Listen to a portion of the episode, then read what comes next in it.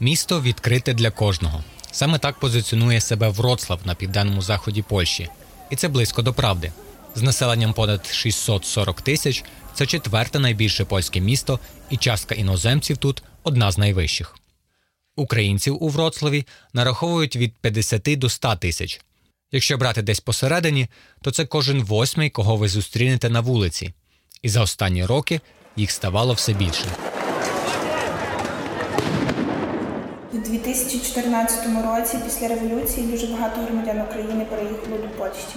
В основному це були короткотермінові мігранти, іноземці, які сюди заїжджали, щоб більше підзаробити. І так само велика частина переїжджала вже сюди повністю на постійне місце проживання. Від 1 до 2 мільйонів українців переїхало здебільшого через економічну кризу, що настала після Революції Гідності або рятуючись від війни, яку розпочала Росія на сході України. З війною безпосередньо теж пов'язано, тому що теж дуже багато біженців зі сходу.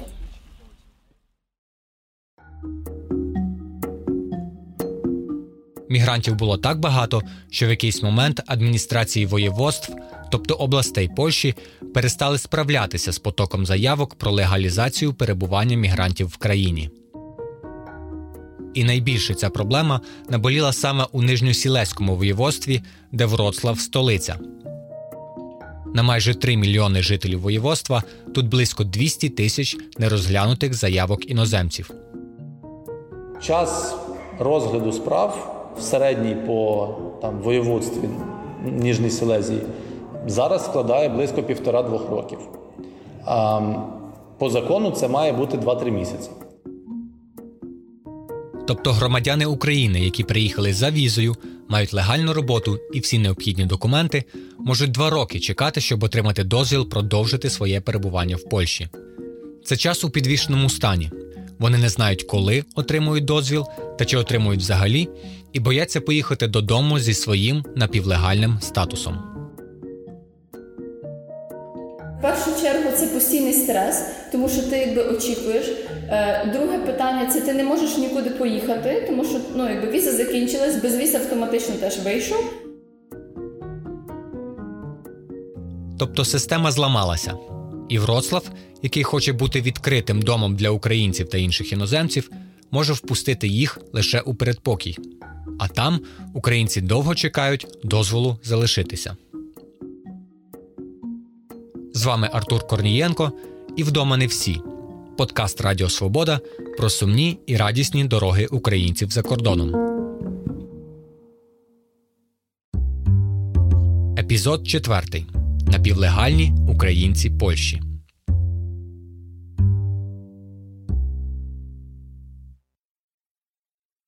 Два з половиною роки. Стільки довелося чекати українці Наталії Стецюн, щоб отримати так звану карту побиту, тобто документ, який дозволить їй проживати в Польщі. Наталія подала бездоганну заявку, але далі ніби все завмерло. Це дуже напрягає і це дуже неприємно. І ти постійно нервуєшся і постійно в цьому стресі. У мене був повний пакет документів, і фотографій, і оплати, всі, всі можливі там, що можна було. Струнка жінка 30 років Наталія приїхала з Хмельницького, де працювала артисткою балету в державному ансамблі. Сім'ю утримував будівельний бізнес її чоловіка Ігоря, але замовлень ставало мало, щоб оплатити за квартиру, куплену в розстрочку. Коли почалося в 2014 році оці військові дії, ну то щось воно пішло все на спад, на спад. Потім почали піднімати податки. Багато хто почав е, виїжджати, і менше стало замовлень. І ми е, так підрахували і, і зрозуміли, що якось нам це виходить в мінус. Тому Ігор погодився, коли його запросили виконробом на будівництво у Вроцлаві, і після двох таких поїздок вирішив залишитися. Наталія приїхала услід за ним із маленьким сином у 2018 році. Ну все, і далі я вже не мала вибору. Ну або жити постійно окремо, ну або ну звичайно, сім'я має бути разом. Ну, то ми поїхали сюди з малим. Дуже скоро сина повели у перший клас, а сама Наталія влаштувалася помічницею вчительки в класі для дітей іноземців, які місто запровадило в окремих школах. Але віза закінчувалася, і щоб легально залишитися, Наталія мала подати документи на карту побиту.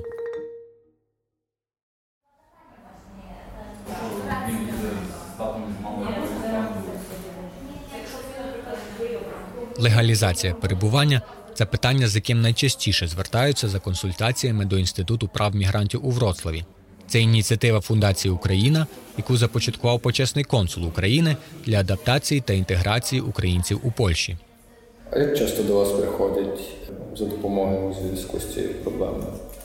Того Ну, от у нас кожного дня робочі дні, робочі години. Ну, у нас 9 з 10 це справа легалізації перебування.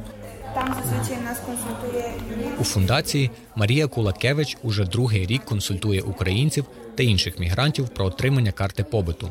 Цей процес мав би бути доволі простим, але все ускладнюється затримками та новими змінами. Раніше все відбувалося так: іноземець записувався в електронну чергу і особисто приходив подавати повний пакет документів і відбитки пальців в управління воєводства. Якщо це і це є виконано на місці, йому ставлять червону печатку до паспорту, яка фіксує факт подачі заяви і документів на дозвіл на проживання. Ця печатка дає можливість легального перебування на території Польщі. Але місця в електронній черзі почали перехоплювати і продавати посередники. Їх все важче стало бронювати, і тому воєводства дозволили відправляти документи поштою. Але печатки, яка підтверджує, що іноземець очікує рішення, на пошті не ставлять. Людина теж не може з'явитися особисто, вона не може скласти відбитки пальців і отримати основну цю печатку червону, яка фіксує подачу. І в цей момент людина, коли в неї закінчується віза або безвізовий рух, немає печатки, вона знаходиться просто в підвішеному стані. На пошті видають лише довідку про те, що іноземець вислав документи у воєводство. Таку довідку отримала і Наталія, коли відправила свої документи поштою у січні 2019 року. Але згодом віза закінчилася, і цей папірець єдине, що вона мала, аби підтвердити своє право на перебування в Польщі. Сотні тисяч українців знаходяться в Польщі в такому напівлегальному статусі з простроченою візою, без карти побиту або печатки, що підтверджує її очікування. Усе, що в них є, поки вони місяцями, а то й роками чекають на легалізацію, це довідка з пошти. Наталія в такому статусі чекала майже рік. Увесь цей час вона не їздила до родини в Україну, бо боялася, що її не впустять назад із простроченою візою. Ну, звичайно, хотілося, особливо коли свята, ну то сидиш тут. Е, можливо, хто там вже 10 років тут, ну то мають вже більше більше коло так спілкування. А ми як тільки приїхали, ну мені, наприклад, було складно. Мені бракувало там батьків, сестер, братів і так далі. Наталія ще боялася прогавити листа з воєводства, якщо поїде в Україну. Але для багатьох це не стало на заваді.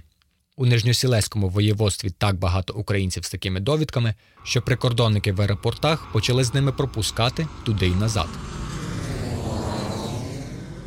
З цими бумажками люди спокійно в нас можуть з аеропорта вилетіти і полетіти в Україну. Хоча це по суті не є до кінця легально. Тобто система настільки зламалася, настільки перевернулася, що якщо сказати про таку ситуацію в Підкарпатському, там буде сміятися просто. Там прикордонники не випустять. Подібна правова невизначеність переслідує таких українців без карти або печатки про її очікування. Наприклад, вони не можуть отримати допомогу на дитину в межах польської програми Сім'я 500 Приватні установи теж можуть відмовити їм надавати послуги. Вони трактують мене як нелегальне перебування. Наприклад, приходиш в банк, е, щось там зробити, і банк теж тебе трактує, типу, ну я не знаю. Е, ну, ми з таким не зіштовхувалися. Майже через рік після подачі заяви, у листопаді 2019-го, справа Наталії отримала номер. Тоді вона змогла записатися на те, щоб їй поставили печатку про очікування карти. Далі все залежало від інспектора, який мав перевірити її документи. Інспектори воєводських відділів у справах іноземців без перебільшення вирішують долі українців у Польщі. І роблять це дуже дуже довго. Я тут можу навіть підтвердити на своєму особистому прикладі, бо я особисто очікувала рік і чотири на дозвіл. І в мене була інспекторка, яка просто ну вона ну вона просто не хотіла. Просто не хотілося. В соцмережах українці часто навіть запитують, в кого той чи інший інспектор чи інспекторка, бо хочуть знати, як довго їм доведеться чекати свою карту побиту. Наталії двічі міняли інспекторів, і одна з них мала досить погану репутацію. Коли я вже говорила це прізвище, то всі казали: а, ну ні, ну це, ну, типу, будеш чекати ще три роки. Ну, що, типу, вона нічого не робить. На столах інспекторів справа Наталії пролежала ще півтора року. За цей час вона почала підпрацьовувати адміністраторкою у Фундації Україна, де у квітні 2021 року їй порадили написати до воєводства скаргу для пришвидшення справи. Це давало інспектору 30 днів для розгляду, після чого Наталія могла писати скаргу в суд. Але фактично пройшло там без двох днів 30, і приходить мені лист від інспектора, що відправив він е, мої дані в ті всі служби, там поліція, страж гранічна, так, на перевірку щодо моєї справи. Е, І плюс вислав також перелік документів, які треба вислати. Але я відкриваю цей перелік і думаю, окей, але я це все висилала в листопаді. Тобто після скарги інспектор за декілька тижнів розглянув справу Наталії та надіслав відповідні запити про перевірку в Агентство внутрішньої безпеки та прикордонну службу. Уже через два місяці Наталії нарешті затвердили дозвіл на перебування в Польщі. І вже 10 червня я отримала децизію, рішення по справі. Тобто, фактично пройшло два з половиною роки від моменту подачі. Людський фактор відіграє ключову роль у розгляді справ українців у Польщі. Вони змушені покладатися на професійні та моральні якості свого інспектора, а кожен інспектор змушений вести справи тисячі мігрантів, отримуючи за це майже мінімальну зарплату, і їх це зовсім не мотивує. Натомість ну, проблема з зарплатами з тим, що якби нема попиту на цю професію в управлінні, і через це керівник відділу в управлінні боїться звільнити навіть інспектора, який погано працює, тому що сумнівається, що на його місце знайде доброго. Це голос Артема Зозулі, голови правління Фундації Україна. Крім допомоги мігрантам складати заявки, організація також намагається розв'язати проблему з іншого боку, консультує управління воєводства про те, як прискорити процес та краще комунікувати із заявниками. Вплинути безпосередньо на роботу інспекторів ми не можемо, і тут якби це все в руках польської адміністрації, але підказувати їм, хоча б про те, які є потреби в мігрантів, і про те, які, яким шляхом найкраще комунікувати їм про розгляд чи стан їхньої справи і так далі. Це ми дуже стараємось. А проблем з інспекторами є багато, і вони не вирішуються лише підняттям зарплати. Навколо процесу легалізації сформувався цілий бізнес посередників, які обіцяють мігрантам пришвидшити їхні справи і для цього можуть давати хабарі інспекторам.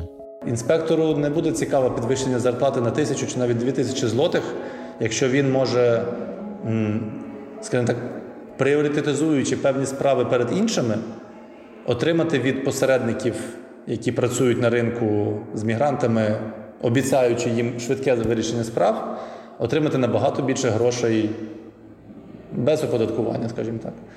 Підхід до змін має бути комплексним, каже Артем Зозуля. Не тільки підвищувати зарплати, але й звільняти неефективних інспекторів та наймати нових. А почати слід з діджиталізації. Воєводство вже впроваджує електронну систему подачі заяв на легалізацію, але вона також має вести облік кожної дії інспекторів, щоб усе було прозоро. Тобто, де було б чітко видно, коли прийшов документ, хто ним займається і чому він займається ним так довго і так далі. Але це теж потребує певної новелізації і законодавства в цьому плані, тому що деякі речі там архаїчні і вимагають письмових затверджень мокрих печаток. Через зміни у законодавстві польський уряд може зробити набагато більше, ніж адміністрації воєводств для пришвидшення цих процесів, каже Артем Зозуля. Але для цього потрібна політична воля. Медіа в Польщі називають українців колективним героєм польської економіки, бо вони забезпечили близько 11% економічного зростання країни з 2014 року. Але є і протилежні думки. У червні 2021-го інспектор, що відповідав близько за дві тисячі справ іноземців у Нижньосілеському воєводстві, назвав українців трагедією Польщі в коментарі місцевому виданню. Його звільнили, а у воєводстві вибачилися і запевнили, що докладають всіх зусиль для розгляду справ. Ці два протилежні чинники економічна доцільність та антимігрантські настрої обидва впливають на політику польського уряду щодо легалізації. З одного боку, консервативна правляча партія Право і справедливість не робить рішучих кроків, щоб не втратити підтримку свого електорату. Допомога чи полегшення за рахунок всіх платників податків Польщі, е, полегшення справ чи ситуації для мігрантів може негативно сказатись на рейтингу чинної партії, тому що загалом її нарація і її електорат не є схильний до толеранції великої кількості мігрантів у Польщі. З іншого боку, від довгих строків легалізації страждають не тільки українці, але і їхні польські роботодавці, коли довго не можуть їх легально найняти на роботу. І як результат страждає економіка всієї Польщі. Тобто, по суті, знайшовши робітника, роботодавець півроку не може його легально працевлаштувати, що б'є і по бюджету робітника, тому що він півроку не може легально працювати, що випихує деяких працівників в сіру зону нелегальної праці, що дуже погано і для них, і для Польщі, як держави, і для економіки її. Та не слід забувати і суто гуманітарний вимір проблеми, адже пришвидшення строків легалізації полегшить життя сотням тисяч українців та інших мігрантів у Польщі. Наталія розповідає про іншого відповідального інспектора, який, закінчивши роботу у воєводстві, написав такого листа своїм колегам. Пам'ятайте, що за кожною справою стоїть людська історія.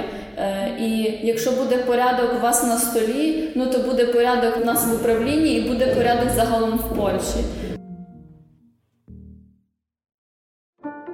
Дякую, що слухали перший сезон подкасту Вдома не всі. Мій авторський проект на стипендії від Радіо Свобода. Стипендія закінчується, а тому подкаст поки призупиниться. Але якщо вам було цікаво і ви хочете продовження, пишіть про це у повідомленнях на сторінки Радіо Свобода у соцмережах або на електронну пошту радіосвобода собачка rferl.org. З вами був Артур Корнієнко. До нових зустрічей!